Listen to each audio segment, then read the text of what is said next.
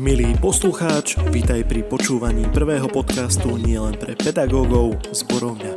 V tejto časti budeš počuť.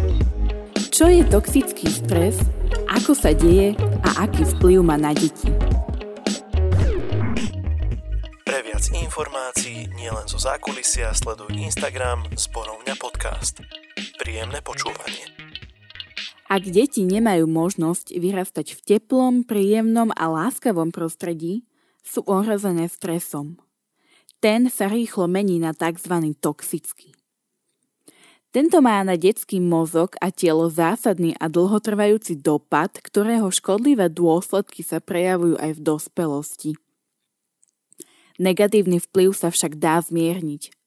Záleží najmä na genetike a na tom, či majú deti alebo aj dospelí v živote aspoň jednu dôvernú a spolahlivú osobu, s ktorou môžu otvorene komunikovať a ktorá ich bezpodmienečne miluje.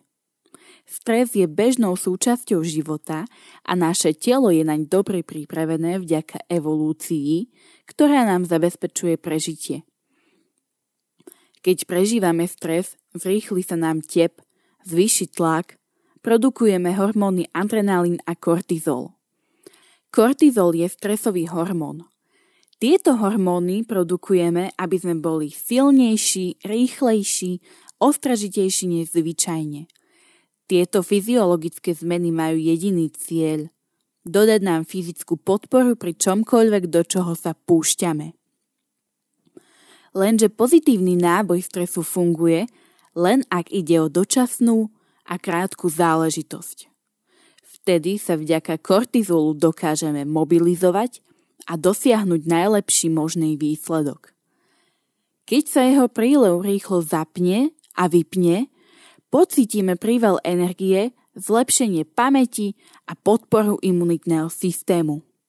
Problém je, ak žijeme v neustálom stresovom prostredí, kedy je telo v neustálej pohotovosti, kvôli čomu neustáva produkcia hormónov, zvýšený tlak a tep. Vtedy sa stres stáva toxickým a v mozgu i tele spôsobuje zásadné zmeny. Pokiaľ sa deti majú vyrovnať so stresom v prostredí, ktoré je plné lásky, pochopenia a starostlivosti, cítia sa v bezpečí a dokážu prejsť stresovými situáciami bez toho, aby im zostali negatívne zážitky. Problém nastáva v reteľných a jednoznačných situáciách, ako je emocionálne zneužívanie, ignorovanie, ale aj neustále rodičovské hádky, depresia či dokonca aj vážna choroba. Vtedy sa prežívaný stres môže ľahko zmeniť na toxický. Ak je mozog neustále vystavovaný toxickému prostrediu, na svoju ochranu urobí maximum a úplne sa uzavrie. Síce stále pracuje, ale jeho rast sa spomalí, čím umožní vznik zárodkov úzkosti, depresie, podliehaniu stresu a tlaku. Netýka sa len detí, ale aj dospelých. Dlhodobé dopady sa líšia v závislosti od veku a vývojového štádia mozgu, keď boli vystavení stresu. Čím mladší mozog, tým zásadnejší negatívny dopad. Najhoršie je na tom prenatálny mozog a mozog novorodencov. Rastie, vyvíja sa a absorbuje všetko, čo mu je vystavený. Preto je zraniteľný chemickým vplyvom stresových hormónov, ktoré môžu spôsobiť dlhodobé zmeny. Stres v tomto období má zásadný dopad najmä na učenie a pamäť. Toxický stres v neskoršom období detstva a dospievania spôsobuje problémy s pozornosťou a ovládaním emócií, pretože tieto časti mozgu sa vyvíjajú práve v tomto období. Ak sme mu vystavení na začiatku dospelosti, Stávame sa citlivejšími na stres a odpoveď tela má trvalé následky. Počas dospelosti starneme rýchlejšie a stres ovplyvňuje najmä pamäť, emócie či kognitívne schopnosti. Mladý mozog sa neustále vyvíja a posilňuje už vytvorené spojenia, takže je príliš ľahkou obeťou toxického stresu. Ten útočí na obe možnosti, jednak na vytváranie nových prepojení a jednak na zníženie množstva tých existujúcich. Takto sa oslabujú základy, ktoré sú nevyhnutné pre učenie, správanie i zdravie. Navyše skúseností podporujú aktiváciu príslušných častí v mozgu. Čím viac sa podporuje pocit ohrozenia, tým vyššiu citlivosť si na tento pocit deti i dospelí vytvoria. V dôsledku toho potom ich mozog vyhodnotí množstvo situácií ako hrozbu, hoci také vôbec nemusia byť a vyvoláva väčšie záchvaty nevraživosti a hnevu. Telo je neustále v pohotovosti, aj keď reálne ohrozenie neexistuje. Zistilo sa, že aj keď sú už dospelí dlhší čas mimo prostredia, ktoré v nich vyvolávalo v detstve toxický stres, v reakciách na bežné problémy ako napríklad hádky, sklamania, čakanie v zápche, prežívajú vysokú mieru stresu. Toto má za následok negatívny dopad na vzťahy, fyzické aj mentálne zdravie. Z metaanalýzy vytvorenej zo 16 štúdií za účasti vyše 23 tisíc ľudí vedci vyvodili závery, že tí, ktorí prežívali chronický stres počas detstva, majú až dvojnásobné riziko depresí v dospelosti. Tiež mali o 43% vyššie riziko toho, že terapia ako medikamentózna liečba im nezaberie. Isté nie všetky prípady depresie sa spájajú s toxickým stresom v detstve, ale chronický stres môže vytvoriť zraniteľnosť na základe naučenej bezmocnosti. Dieťa príde rýchlo na to, že nech urobí čokoľvek, nedostane relevantnú odpoveď na svoje potreby. Chronický stres má negatívny vplyv aj na endokrinný a imunitný systém – to vedie k autoimunitným ochoreniam, ako napríklad alergie, astma či reuma. Chronickému stresu sa nedá vždy vyhnúť. Sú okolnosti, ktorým nejde zabrániť, napríklad strata rodiča, nepríjemný rozvod či popôrodná depresia matky. Vtedy záleží na tom, aby dieťa malo v živote dospelú osobu, o ktorú sa môže oprieť a spoľahnúť sa na ňu. Je zistené, že napriek pretrvávajúcej bolestnej skúsenosti dieťaťa sa fyziologické zmeny znižujú a minimalizuje sa aj riziko trvalého poškodenia, ak má dieťa na blízku podporu niekoho, komu na ňom záleží. Takýto dospelý dokáže dieťaťu vysvetliť, čo sa s ním a jeho osobou deje, ako často a kedy sa to opäť môže stať. Dieťa tak získa pocit vlastnej síly, že dokáže ovplyvniť okolie a svet nie je až tak desivý. Pri podpore dieťaťa netreba zabúdať na dotyk. Objatie nám poskytuje pomyselnú hranicu medzi nami a tým, čo nám môže ublížiť. Vždy však rešpektujte pocity dieťaťa, ak sa aj otiahne, je to úplne v poriadku. Podľa odborníkov je potrebné na vyváženie jednej negatívnej interakcie 5 až 7 pozitívnych. Je to preto, lebo náš mozog je prispôsobený na to, aby bol v strehu v negatívnej situácii, ktoré môže znamenať hrozbu. Vďaka tomu sme ako ľudstvo prežili.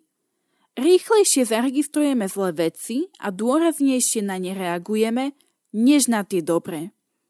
Čím viac zmysluplnej pochvaly a príležitosti na úspech deťom poskytneme, tým viac dokážu precítiť pozitívne emócie, vyrovnať sa so stresom a budovať si sebavedomie. Využite teda všetky spôsoby, ako podporiť zotavenie mozgu z traumy, ktoré môže toxický stres spôsobiť, či už to je správne jedlo, cvičenie, vnímanie, alebo byť len ohľaduplným. Poskytnite deťom priestor na únik zo stresujúceho prostredia. Ak je to doma, Môžu chodiť na športový krúžok, tráviť čas s rodinou či s priateľmi, aby si oddychli a načerpali silu.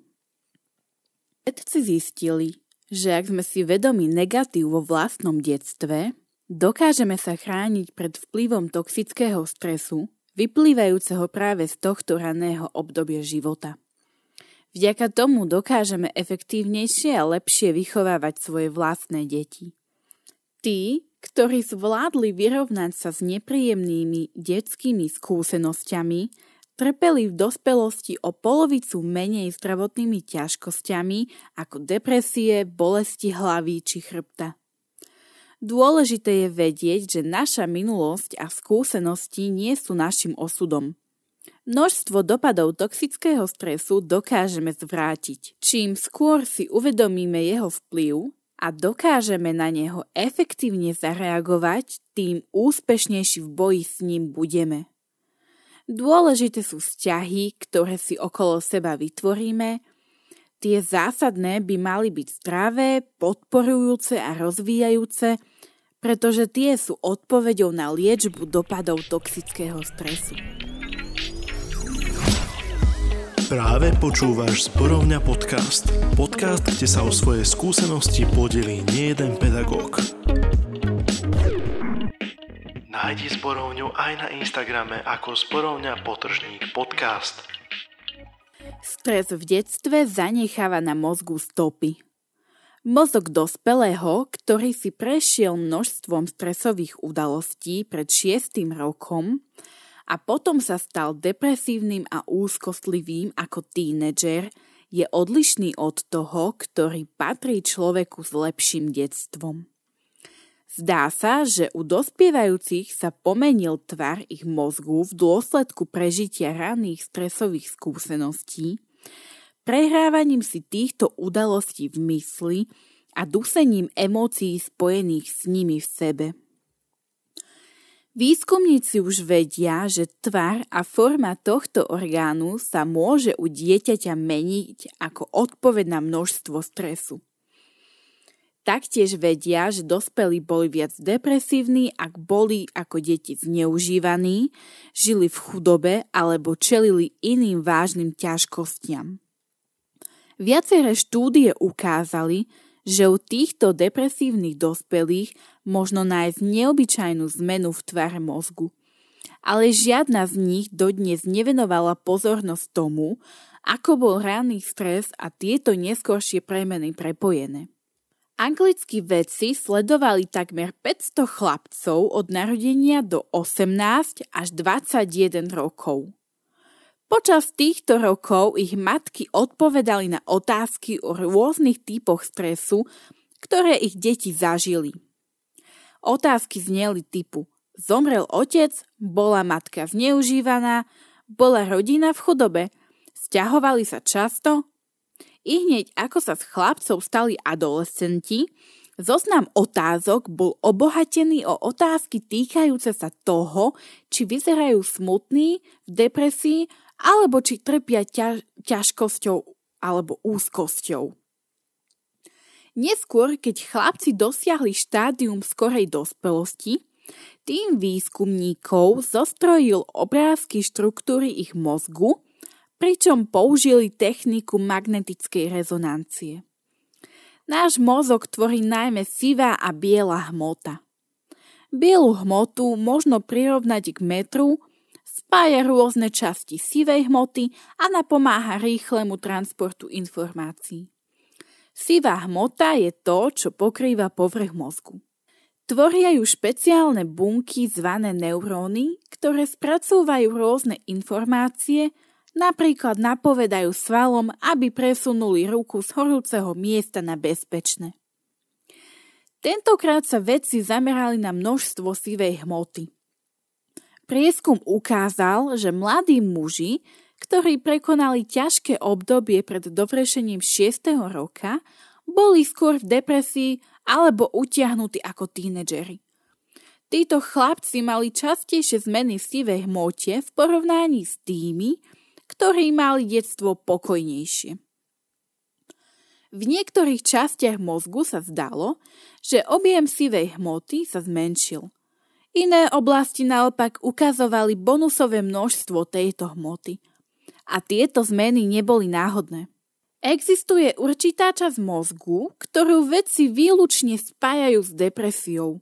V novej štúdii mladí muži, ktorí prežili stresujúce detstvo a následne sa stali depresívnymi a úzkostlivými, mali menej sivej hmoty v tejto oblasti mozgu. Alebo jej mali aspoň menej ako tí, ktorých detstvo bolo pokojné. Veda prišla k názoru, že kľúčovým faktom je to, že tínedžeri zvňútorňovali ich emócie. Poznáme jej oblasť mozgu spájanú so spracovávaním zneužívania a iných nepríjemných skúseností. U týchto mužov bol práve naopak na týchto miestach nadbytok sivej hmoty. Vedci sa zaoberajú tým, či viac sivej hmoty môže byť dôkazom pokusov mozgu vyrovnať sa so stresom a poškodzovaním. Takmer všetci účastníci výskumu prežili v detstve ťažké časy. Jedna z autoriek štúdie a študentka psychológie Sarah Jensen vysvetlila, že to nemusí byť vždy nebezpečné. Do určitej miery sa treba na to pozrieť tak, že taký je život. Rizikové môže byť to, ak deti prežijú veľa foriem zlého zaobchádzania. Nové dáta ukazujú, že čím ťažšie detstvo, tým väčší môže byť dopad na mozgu. Takže odporúčanie znie, vždy ak pociťujete depresiu a úzkosť, je dobré požiadať o pomoc. Toxický stres sa už dávno netýka len detí z osád, s ktorými by sa vám možno spájal. Týka sa to aj rodín, ktorých nie je dostatočne vyvinuté prostredie na plnohodnotný vývin detí. Priblížim vám príbehy ľudí, ktorých sa toxický stres týka. MK má 8 rokov a vyrastá v osade v domčeku so štyrmi súrodencami. Otec je často preč, mama si požičiava peniaze na chlieb, kde môže. Nemajú stôl, kde by si mohla sadnúť a písať úlohy. Nemá žiadne hráčky a v zime ani čižmy. Najlepšie sa cíti v škole, kde je teplo a milá pani učiteľka. Katka má skoro 30 vysokú školu a jedného brata. Ale ako rodina šťastní neboli. Katka až ako dospelá pochopila prečo. Jej otec mal problém s alkoholom. Nie stále, ale pri rodinnej oslave, počas víkendov a takmer na každej dovolenke to prehnal. Potom nasledovali hádky, krík a raz aj odchod z domu. Čo majú podobné tieto príbehy? dve deti, ktoré sú vystavované toxickému stresu. Toxický stres nevzniká pri zabudnutej domácej úlohe, ako sme mohli vidieť na týchto príkladoch. Vytvára ho prostredie, ktoré má nezdravé základy. Také, kde dieťa nemá oporný bod, pocit bezpečia, opakovane prekonáva negatívne situácie a nevie, čo sa bude v blízkom čase diať. Dlhodobá vysoká hladina adrenalínu a kortizolu v organizme u detí spôsobila zaujímavú vec. Aktivovala amygdalu, teda štruktúru mozgu, ktorá je zodpovedná za strach. Toxický stres spôsobuje, že táto časť mozgu zostáva u detí aktívna na úkor iných častí, ktoré sú zodpovedné za učenie, pamäť, kreativitu, časti, ktorými ovládame svoje správanie. Môžeme si to predstaviť v prípade detí, ktoré pochádzajú zo znevýhodneného prostredia. Veľakrát prídu do školy a namiesto toho, aby využili príležitosť na učenie, sa učitelia sťažujú, že behajú po triede, kričia, nerešpektujú autoritu a bijú sa. Pokiaľ svoje detstvo strávili v toxickom strese, kde nebolo postarané o ich základné potreby, tak sa ani inak správať nemôžu. Na vine nie je charakter, ale amygdala, ktorá je neustále aktívna a ktorá nepustí k slovu iné časti mozgu. Ak dieťa do 6 rokov opakovane zažíva toxický stres, alebo ak prežilo viac traumatických zážitkov, ovplyvní to kvalitu celého jeho života. Následky ani nie je potrebné menovať. Horšie zdravie, slabšie vzdelanie, problémy so zamestnanosťou či neschopnosť budovať zdravé vzťahy. Medzi rokmi 1995 až 1997 prebehol v USA prieskum, na ktorom sa zúčastnilo 17 tisíc respondentov.